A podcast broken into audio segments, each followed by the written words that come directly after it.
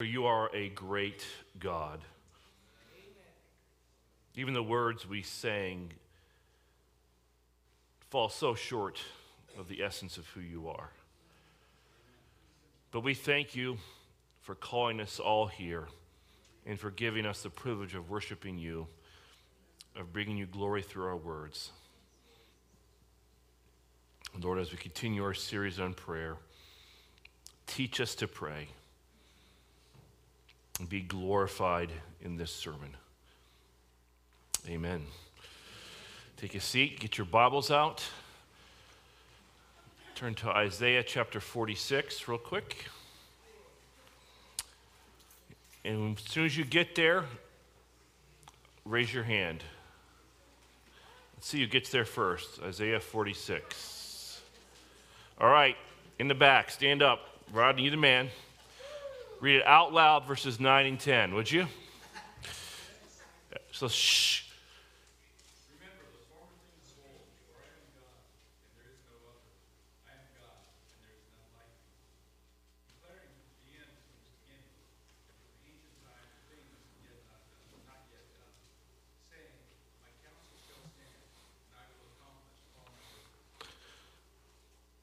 Thank you. Isaiah 46, 9 and 10. That, those two verses are talking about the uniqueness of God. I am God, there is no other. I am God, there is none like me. Okay? So God is utterly unique. Now we know that there are no other gods in this world, but they thought that back then. They still think that today, but they're in error. There's only one God. Now, how is God unique?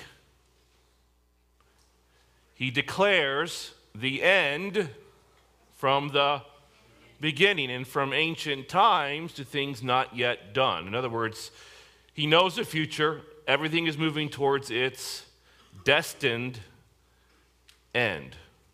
Okay? You with me so far? That's who God is. That's what make it's one of the things that makes him unique.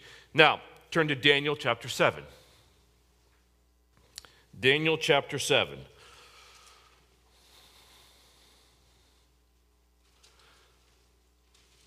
This is a great chapter because it, it's, it's full of, of so much. One thing that we will not talk about this morning, really, but is if one of the ways that God speaks is through dreams and visions.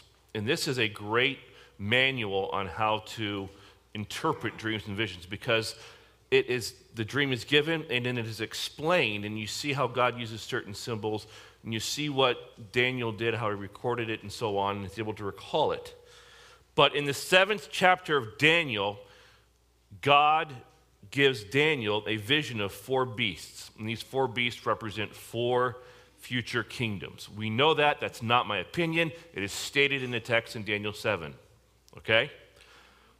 The third kingdom is described in verse 6 says, After this I looked, and be- behold, another like a leopard with four wings of a bird on its back, and the beast had four heads, and dominion was given to it. Now we know that the first beast was the kingdom of Babylon. That lasted very shortly 70 years. That was followed by the Medo Persian Empire. You can read in the book of Daniel how the, the Medes and the Persians overtook the Babylonian Empire. Do you remember the invisible hand writing on the wall? That very night, not Nebuchadnezzar, but his son lost the kingdom. Through a series of water aqueducts underneath, the Medes and Persians invaded Babylon and overtook it. And I believe it was the, the, the Medes that were overcome by the Persians, and the Persian Empire was then conquered by this third empire. And of course, which empire, history tells us, followed the Medo Persian Empire? The Greek Empire. Okay? Now, there's something that's unique about Daniel chapter 7, verse 6. This empire is like a leopard that has four wings. And what history tells us is that the known world at that time was conquered very, very quickly by the Greek Empire, namely by one man. And that, of course, is who? Alexander the Great. Okay? The historian Josephus records Alexander's triumphal entry into Jerusalem for the first time. I'm going to read to you what he wrote.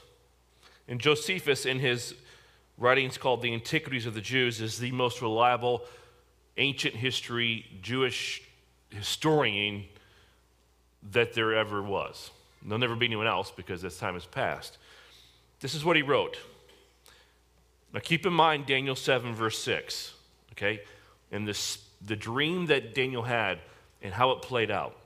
This is what he wrote Alexander, when he had taken Gaza, made haste to go up to Jerusalem. And Jaddua, the high priest, when he heard that, was in an agony, not knowing how he should meet the Macedonians, since the king was displeased at his foregoing disobedience. Alexander, when he saw the multitude at a distance, being the, the Jews, in white garments, while the priest stood clothed, clothed with fine linen, and the high priest in purple and scarlet clothing, with his mitre on his head, having the golden plate whereupon the name of God was engraved, approached by himself and adored that name, Alexander, and first saluted the high priest. Interesting. So here comes this world conqueror, and he sees this high priest and he salutes him. Now, watch this. The Jews also did all together with one voice salute Alexander. Why would they do that? Well, here's why. And when the book of Daniel was shown him, meaning Alexander by the priest, wherein Daniel declared that one of the Greeks should destroy the empire of the Persians, which verse was that? Daniel chapter 7, verse 6, right? Did I just have you guys read that one? After this, I looked, and behold, another like a leopard with four wings. You see that? In other words, they knew what was coming. That's the point. Okay? They knew what was coming. And so he, he, he presents this to Alexander. He says, The priest supposed that himself was the person intended, and as he was then glad, he dismissed the multitude for the present. But the next day he called them to him and bade them to ask what favors they pleased him. In other words, they acknowledge him as this third beast, this third world ruler. They didn't oppose him, they embraced him. If they didn't do that, they would have either been forced to submit or they would have been slaughtered. But in this case, because they knew the future, they welcomed him. Okay? And after this, his worldwide conquest, Alexander wept, history tells us, because there was what? No more worlds to conquer. He died after a short life of debauchery at the age of 32. And by the way, it says, the, uh, and the beast had four heads, yet in verse uh, 6 again of Daniel 7. When he died, four generals rose up and led the Greek Empire until that, of course, was conquered by which empire? The Roman Empire. Now, after that fourth empire, the Roman Empire, Daniel describes a fifth kingdom that is to come. Let's look at that in verses 13 and 14 of Daniel chapter 7. And behold, with the clouds of heaven there came one like a son of man, and he came to the Ancient of Days and was presented before him. And to him was given dominion and glory and a kingdom, that all peoples, nations, and languages should serve him. His dominion is an everlasting dominion in, which shall not pass away, in his kingdom one that shall not be destroyed. Obviously, who is this one like a son of man? In the ancient of days would be the who? The Father. So the Father is giving an everlasting kingdom to his Son. Okay? Now, it is to this kingdom that we pray this prayer. Matthew 6:10, your kingdom come. Your kingdom come. Now, we've talked about our Father in heaven. We called it the paternity of prayer. Paternity being the Greek word pater, which means father. Hallowed be your name. That's what we call the, the priority or the prominence in prayer. And That's we hallow or regard as holy and, and revere the very name of God, who He is. And We do it by our words and our prayers, by putting God first, but also by how we live our lives. Holy, separate under the Lord. In other words, I've been teaching us, and it's been a good reminder to me as well, that my needs, my desires, my wants, we haven't even gotten to that part in the prayer yet. I'm making a shift from operating out of a foundation of self, and this is hard, to a foundation of God. He's first in my prayers. And this is really hard for some of you, I know, we've talked, because this is new to you. And we are so self absorbed. We've even changed the word soul to what word? Self. Okay? Think about it. Bless the Lord, O myself, and all this within me. No, no, no, no. It's not that. It's the soul. But we are so focused on self. And this is why we, we said this, we talked about this before, even on, on Wednesday night. John MacArthur's statement that the death of self is really the beginning of true prayer. Rather to put my needs, my desires, however urgent they may be, secondary to hallowing the name of God, to the coming of his kingdom, that his will be done on earth as in heaven. Then and only then, when God is in the right place and I'm in the right place, I bring to him my needs and my desires. This is why, again, John, the, the Apostle John wrote, Whatever you ask in my name, this is an amazing statement again, this I will do. Now think about that for a moment. Whatever you ask, that's whatever. That's pretty broad, isn't it? In the name of Jesus, whatever you ask in my name, says, This I will do. Well, why would he, he say that? That the Father may be glorified in the Son. In other words, we pray so that God answers our prayers, and then who gets glorified? God does. And God is about being glorified. He won't share his glory with another. And so we are glorifying God when we put him in the right place at the very beginning of our prayers.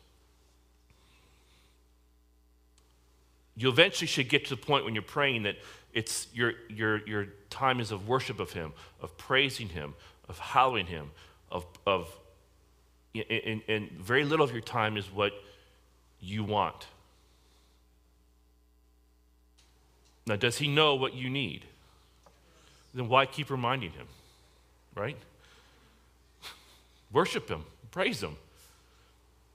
You bring it up occasionally, but it's, it's an opportunity to glorify him. He will provide for you. In fact, he's already provided for you in ways that you didn't know of. And you recognize that when you see him providing, yeah, I didn't realize that. Well, God knows, and he's going to take care of you. Okay? And so we say that prayer is the occasion for God to demonstrate his glory. We pray so that God may be glorified. That is the motivation to pray. I'm praying so that God may be glorified. I mean, you see it here every Sunday morning. What do I say? Father, may not be me, but may you be glorified in this message, because it's not about me. So, as we continue our series on prayer, we come to these three very powerful words that I think when you hopefully, when you understand them or reminded again of them, it should radically change the way you pray. And it's these words, Your kingdom come. So let's begin by defining the kingdom of God, because that's a question that we have to understand. What is the kingdom of God? Just so you know that the phrase the kingdom of God or the kingdom of heaven is used more than any other phrase by Jesus. So, in other words, if you're a teacher and you are speaking and you have a point you want to get across, and so you keep repeating the same phrase with the same idea over and over and over and over again, I've learned as a student that I better write that down. He's talking about this a lot. It's probably going to come up on an exam. Okay? So it's very important. So now, if that phrase, the kingdom of heaven or the kingdom of God, is the one phrase that is used the most by our Lord. you need to know about the kingdom, right? From the very beginning of his ministry, Jesus' message was about the kingdom of God. Just listen to this in Matthew 4 17. The very first time, he's just had the Spirit, he's been tempted, okay? And he then launches his ministry. This is what he says. From that time, Jesus began to preach, saying, Repent, for the kingdom of heaven is at hand. It's all about the kingdom. And it's all about the kingdom for Jesus why? Well, because when the kingdom comes in its fullness, who gets the glory? The Father. You see that? Now, the reason why he was sent from the Father, what was the reason?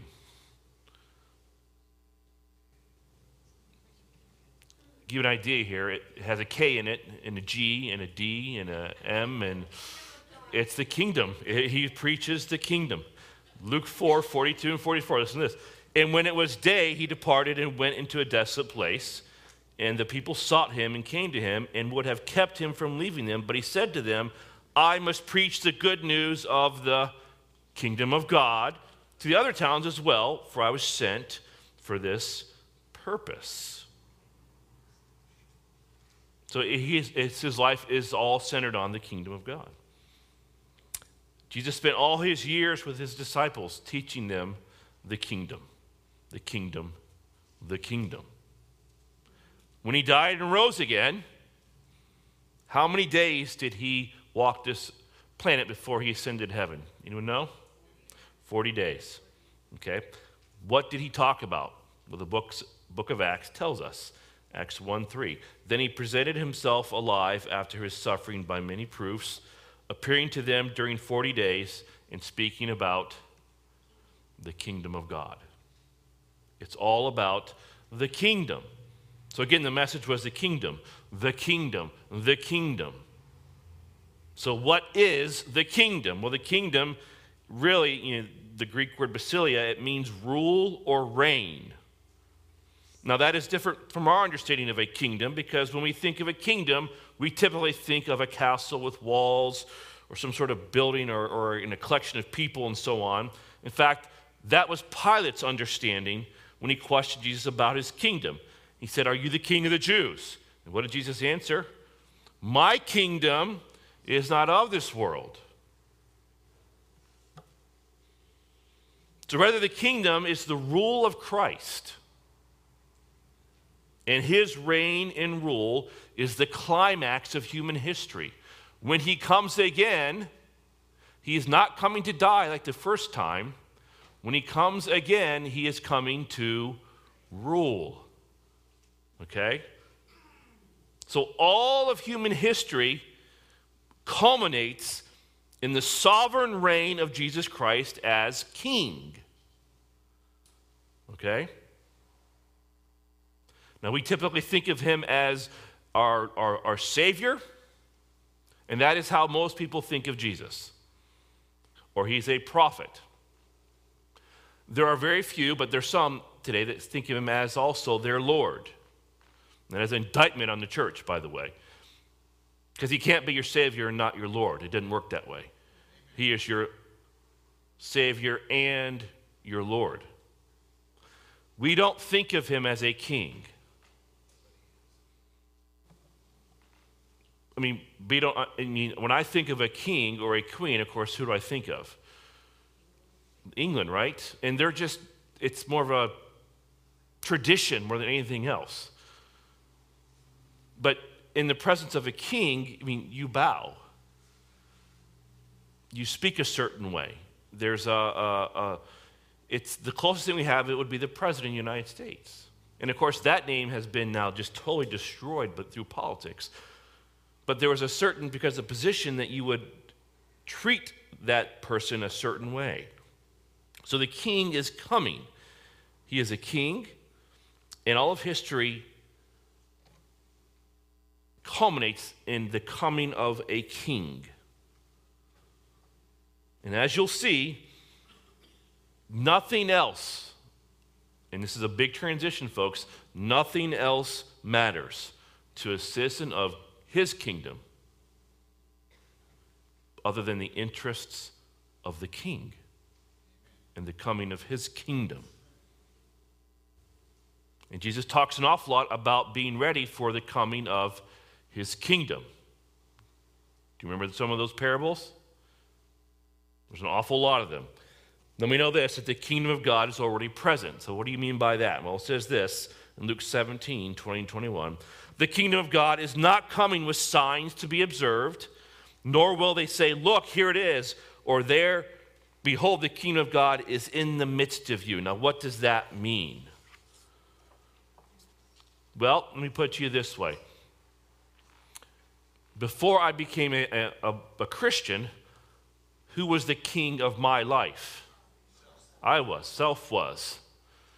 When God called me to himself and showed me who I was, and the Spirit did his work within me, I surrendered to the reign and rule of Jesus Christ in my life, and my life was different. I began to live a different life.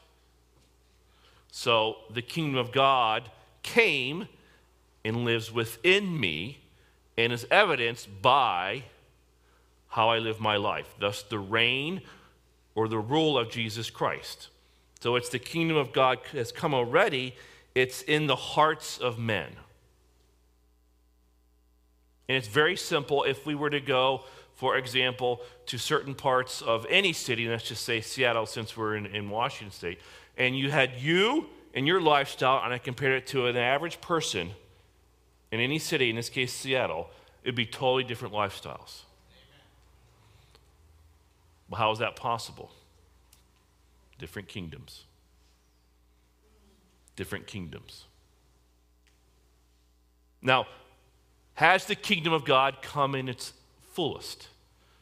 Obviously, no. Therefore, the kingdom is also future. So it's already come, but not yet in its fullness. This is why we pray, Thy kingdom come. Exactly. It's why in the book of Revelation, at the blowing of the seventh trumpet, the voices of heaven cry out, The kingdom of the world, this would be a great, I'd love to be there, has become the kingdom of our Lord and of his Christ, and he shall reign forever and ever. Now, what I love about this phrase, you know, your kingdom come or thy kingdom come, is that there is a sense of urgency or an immediacy with regards to the coming of the kingdom. Literally, your kingdom come reads, Thy reign come, or let thy kingdom come now. Okay? And we'll talk a little bit about how that is not lived out within our lives. But this is literally how it reads. There's a sense of immediacy, of urgency, that the kingdom would come. I like this because I'm an impatient person. I get a sense that God is impatient too. And it would make sense because he's not pleased that there's so many people in rebellion against his rule. This phrase is in the form of a command, by the way. Thy kingdom come. It's a command, and it calls for effective action and even a sudden, instantaneous coming. And so, as we begin to understand just a little bit kind of the basics of the kingdom of God, we begin to understand Matthew 13, 44, and 46. That the kingdom is to be sought after with great effort because it is of great value. It says, The kingdom of heaven is like a treasure hidden in a field, which a man found and covered up. Then in his joy he goes and sells all that he has and buys that field. Again, the kingdom of heaven is like a merchant in search of fine pearls who, on finding one pearl of great value, went and sold all that he had and bought it. You see, when you start to study the kingdom, you understand the value of the kingdom. So that's kind of a brief definition of the kingdom. Let's talk about now prioritizing the kingdom in our prayers. To a Jewish person, if you read the Talmud, which is a Jewish commentary in God's word, it says this that that prayer in which there is no mention of the kingdom of God is no prayer at all.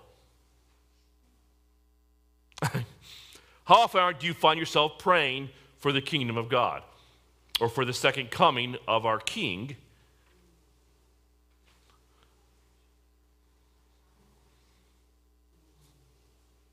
We, get the idea here, right? He's just, it's not a priority in our prayers. It, it needs to be a priority. Now, there are seven petitions in this Lord's Prayer. Our Father is simply an address.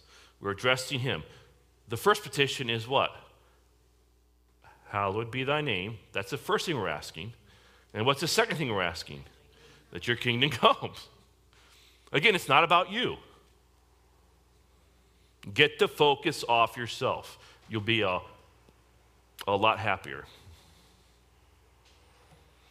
Now, so from a Jewish perspective, prayer was to be centered on the coming of the kingdom of God. Now, for Christians, prayer is to be centered on the coming of the kingdom.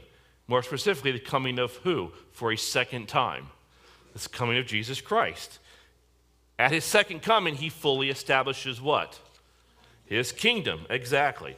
Now, since all of redemptive history is moving to the, moving to the glorification of the Son of God at his return, this becomes every believer's preoccupation.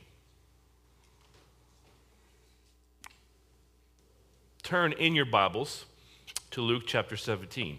We're not going to spend much time here. You'll recognize this. I've talked about this twice. And again, it serves as a reminder for us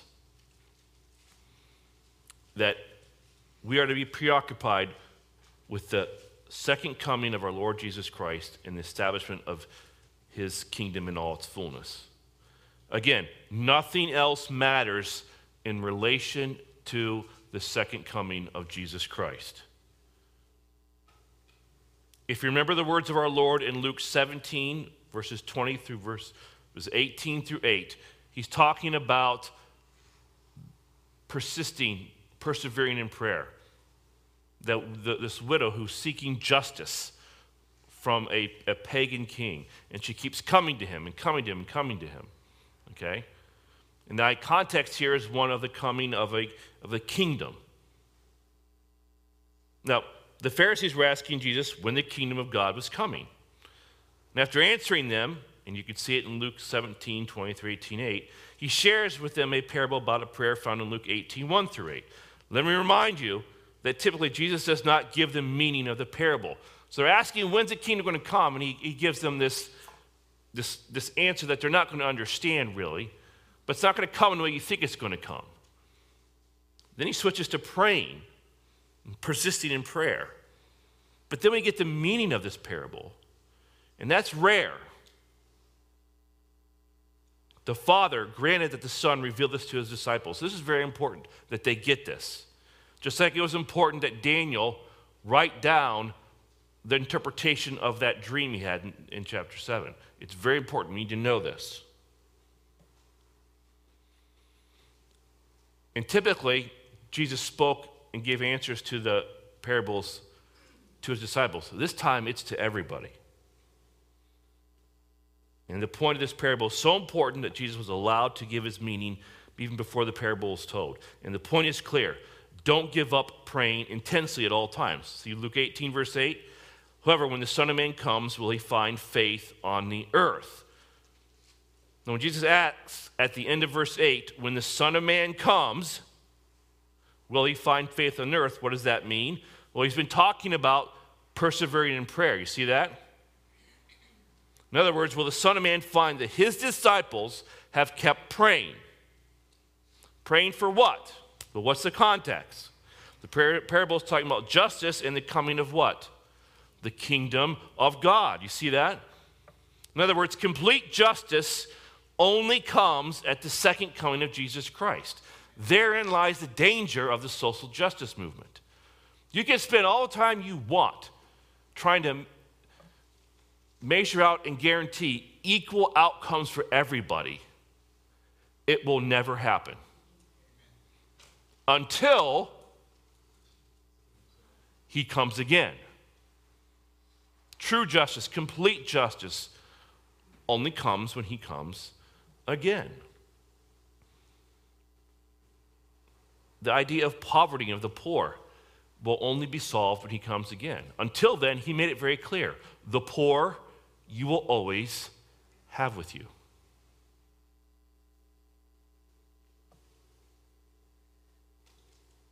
So we are to pray for his return, which is another way of praying, Thy kingdom come. It's the second thing you pray. Again, I remind you, it's the second thing that you pray. Because when he comes, by the way, he will be glorified. So, a true child of God, and you want to consider yourself a true child of God, you will concern yourself not so much with your own plans as with the plans of God. So, praying right, I'm not letting God in on my own agenda. I'm rather calling for God to fulfill his own agenda through me. You see that? It's not about me, it's about him. So, how can we call ourselves Christians who have affirmed the lordship of Jesus Christ over our lives when we are not preoccupied with His causes, with His agenda, with His concerns? I've, I've taught us as elders at this church that we define spiritual leadership as moving people onto God's agenda. It's that simple. That's what real spiritual leadership is. I'm moving you onto God's agenda. Now, that takes quite a transformation in the life of a believer to come to a place where instead of saying, My kingdom come, I say, Your kingdom come. Because the simple fact of the matter is, is that we get distracted and we build into our own kingdoms and forget to build into the kingdom of God.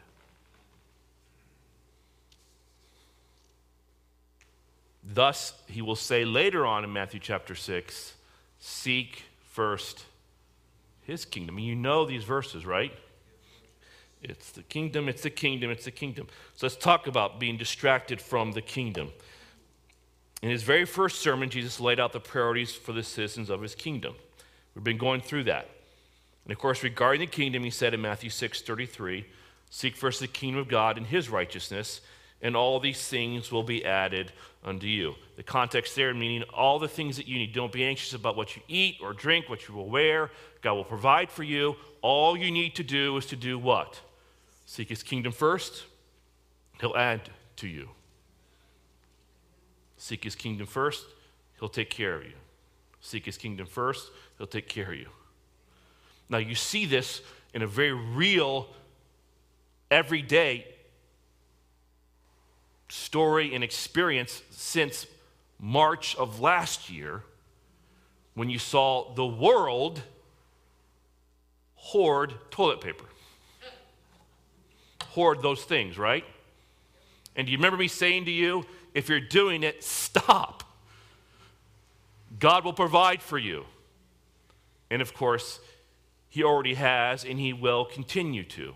In fact, John Wesley would say, uh, he was very famous for saying this that if anything, bring, do your best to bring someone to Christ. Because then they're taken care of for the rest of their life. Because God has promised for his children to do what? Provide for them. Again, you have a privilege and, and, and a blessing that the world doesn't have an anxiety free life. Don't worry about those things, right? He knows what you need, He owns it all, and He will provide. And there is nobody in here that doesn't have a car, that doesn't have a house, that doesn't have food, doesn't have toilet paper, right? We have all of that. But we get distracted. And a story is told of a conversation that the devil had with some demons on how to populate the kingdom of Satan. And one demon said this Send me, I will tell them that there is no God. And you still see that today. Satan replied, They will never believe you. Most of them know that there is a God. Another demon said, Send me, I will tell them that there is no heaven or hell. And Satan shook his head. That will never do. They know that there is life after death. The third demon spoke said, Send me, I will tell them there's a God, a heaven, and a hell, but there's no hurry to decide. Ah, said Satan with satisfaction, that's the best plan. And he was sent out into the world to spread his lie. Now, that demon was surely at work today and was at work in the time of the Apostle Paul in the case of Felix, found in the book of Acts. Just listen to this story here. In Acts 24 and 25, you'll read this, but history tells us that Felix was a slave in the household of Antonia, the daughter of Mark Antony and Octavia, and the mother of the Roman Emperor Claudius. Felix and his brother Pallas were given their freedom and rose to positions of great influence during Claudius's reign. Pallas became the chief accountant to the public treasury and amassed enormous wealth. Through his connections in high places, Felix got appointed as governor of Judea, a position he held probably from AD 52 to 59. Now, in God's great mercy, he presents them, Felix that is, with an opportunity of a lifetime to listen to none other than the Apostle Paul preached the gospel to him and his wife personally. But Paul's preaching got a little, little too close for comfort, and Felix became frightened and told Paul in Acts 24, verse 25, Go away for the present, and when I find time, I will summon you. Well, how did summoning Paul often that he did summon Paul often after that, but the opportunity had already passed. He was never saved because the excuse they didn't have time for God. See, he didn't value the kingdom of God. Now, we all live busy lives, right? Many things crowd into our daily schedules. And the first thing that they push out, I mean, let's just be honest here, is they push out God, they push out the kingdom. And one of the things that pushes out, and you're not going to like this, but one thing that pushes out God and something you're holding right now are your cell phones. How many of you get up? And some of the first things you do, I'm guilty of this, I go to my Bible. No, I go to my cell phone. And the focus starts off the day. And throughout the day, it's like we become slaves to it. And I notice it. You go to look at a restaurant. If you go out to eat, look at a restaurant, and what do you see? Some people talking, majority are doing what? They're on their phones. We are on our phones. It's a great tool of distraction. It's a beautiful thing to be able to be contacted at any time, and it's an absolutely awful thing to be able to be contacted at any time. Amen?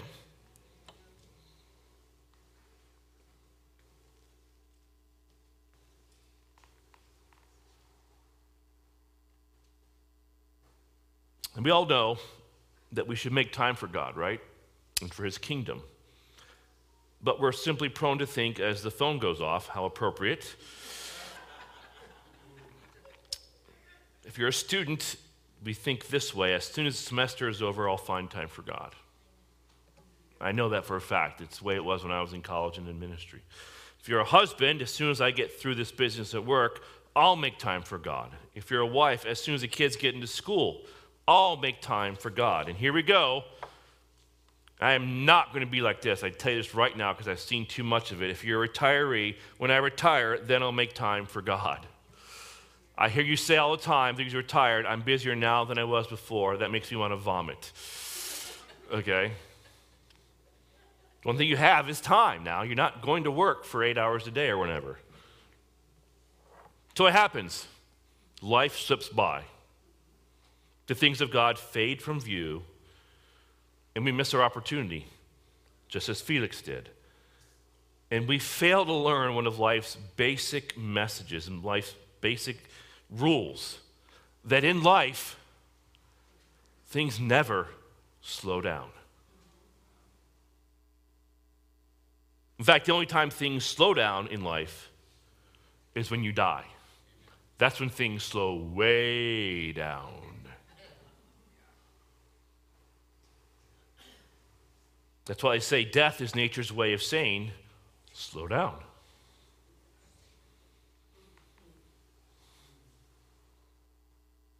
That's why when you sit there, and I had a friend of mine recently pass away back in Indiana, and I know his life that he lived, he was a very busy person. And, and whenever you see somebody and you're, you know, if, they actually pay for a funeral anymore because it's so expensive and you go to a viewing and you walk by, what's the number one thing people say? He looks so peaceful, right? Or she looks so peaceful. Well, folks, rigor will do that to you.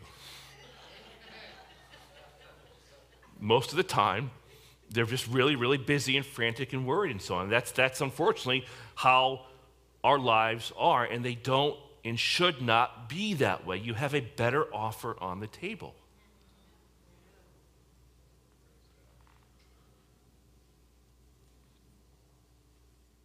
And the story of Felix should serve as a reminder that the world will tell you, with the time you have been given, to build your own kingdom.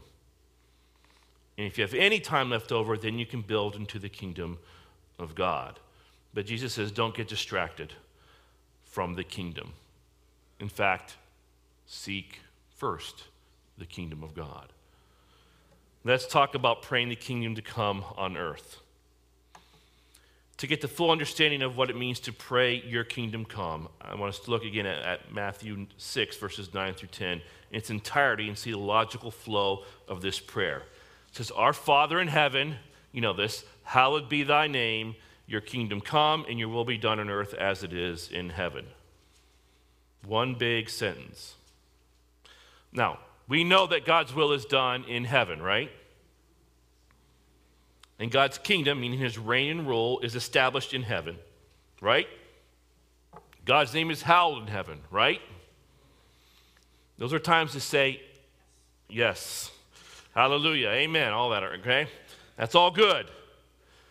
His will is not done perfectly on earth. There we go. His kingdom is not fully established on earth, and his name is not hallowed properly on earth. You got that? All right. So, in order for his name to be hallowed on earth, his will to be done on earth, what must happen? His kingdom must first be fully established. You see that? That's the only way it's going to work. It's the only way the first, the address of the Father in heaven, the only way that the first petition, hallowed be thy name, the second prayer, his kingdom come, it's all related. And this is what we are praying when we pray, Your kingdom come. Theologians have long believed that the only part of all of God's creation, of all of the universes, everything that God's created, only one part is rebelling against his will it's humanity on earth. And by praying, Your kingdom come, we are in essence praying, Father, stop the rebellion so that you may reign here as you reign there. You may reign on earth as you reign in heaven. So, in other words, when you pray, Your kingdom come, you are praying for Jesus to be your Lord. Now, his plan for his kingdom to come involves us. Well, how? Well, first, we bring the reign of Jesus Christ to earth when we surrender our wills to his rule and our hearts as Lord. And it's to be a radical surrender to God. We've been through this before.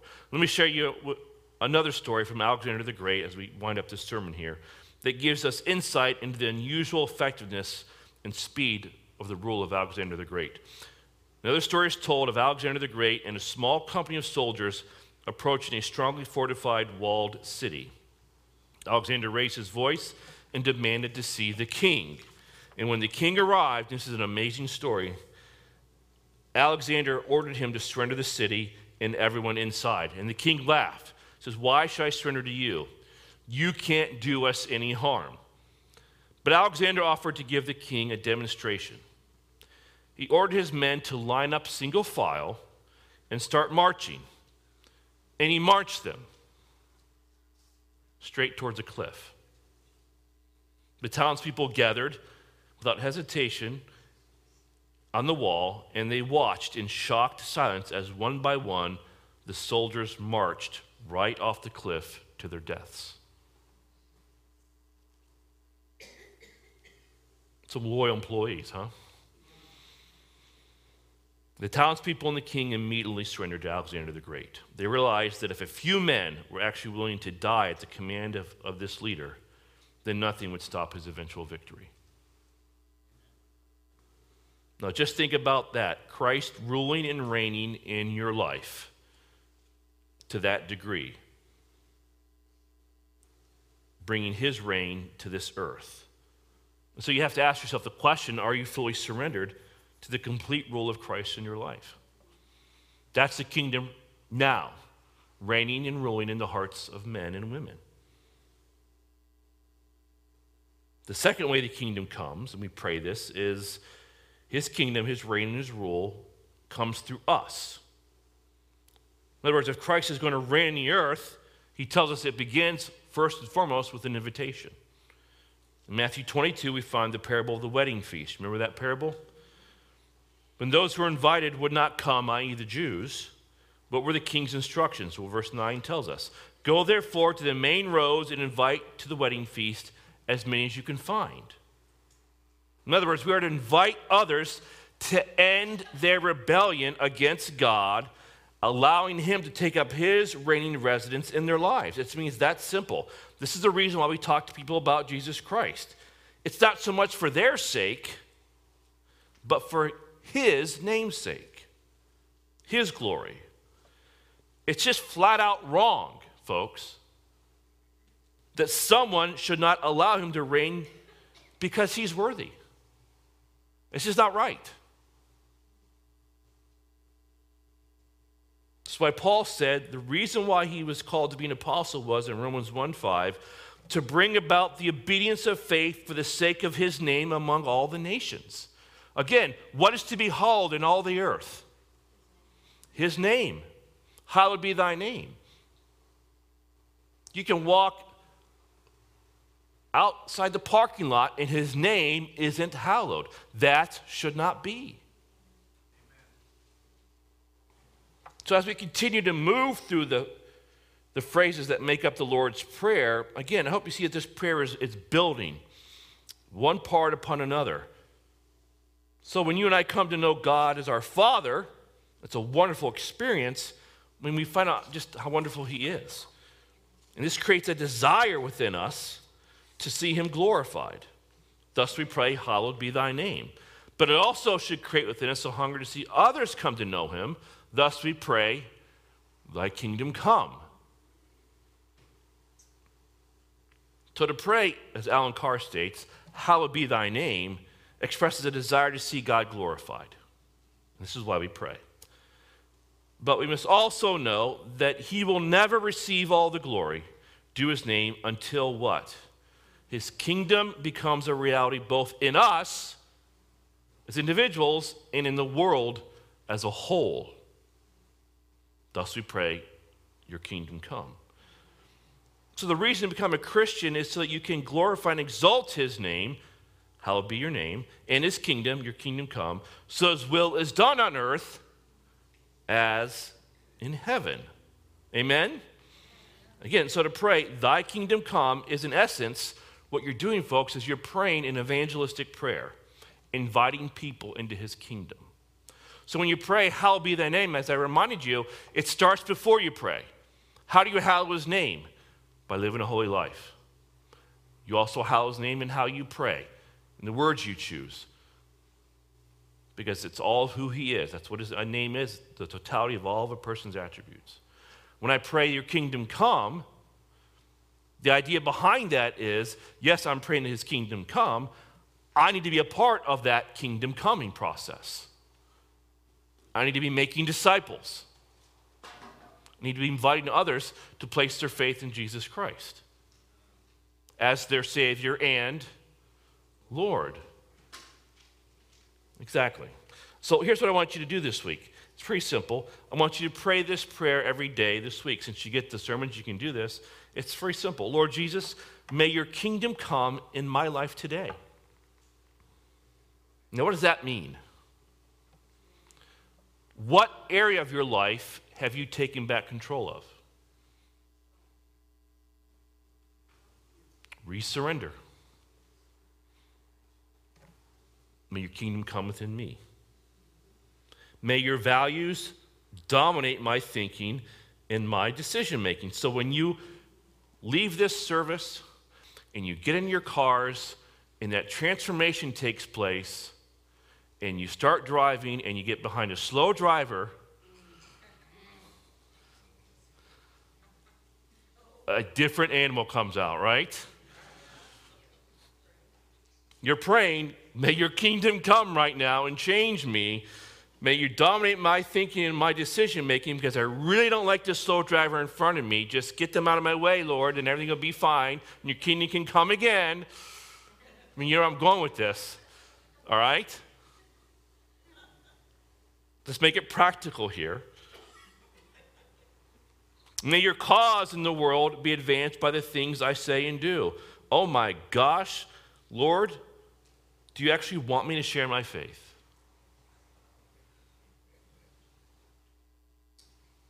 Are you looking for opportunities to share your faith? Are you available to be used by God on a moment by moment basis? Finally, help me to do your will all through this day.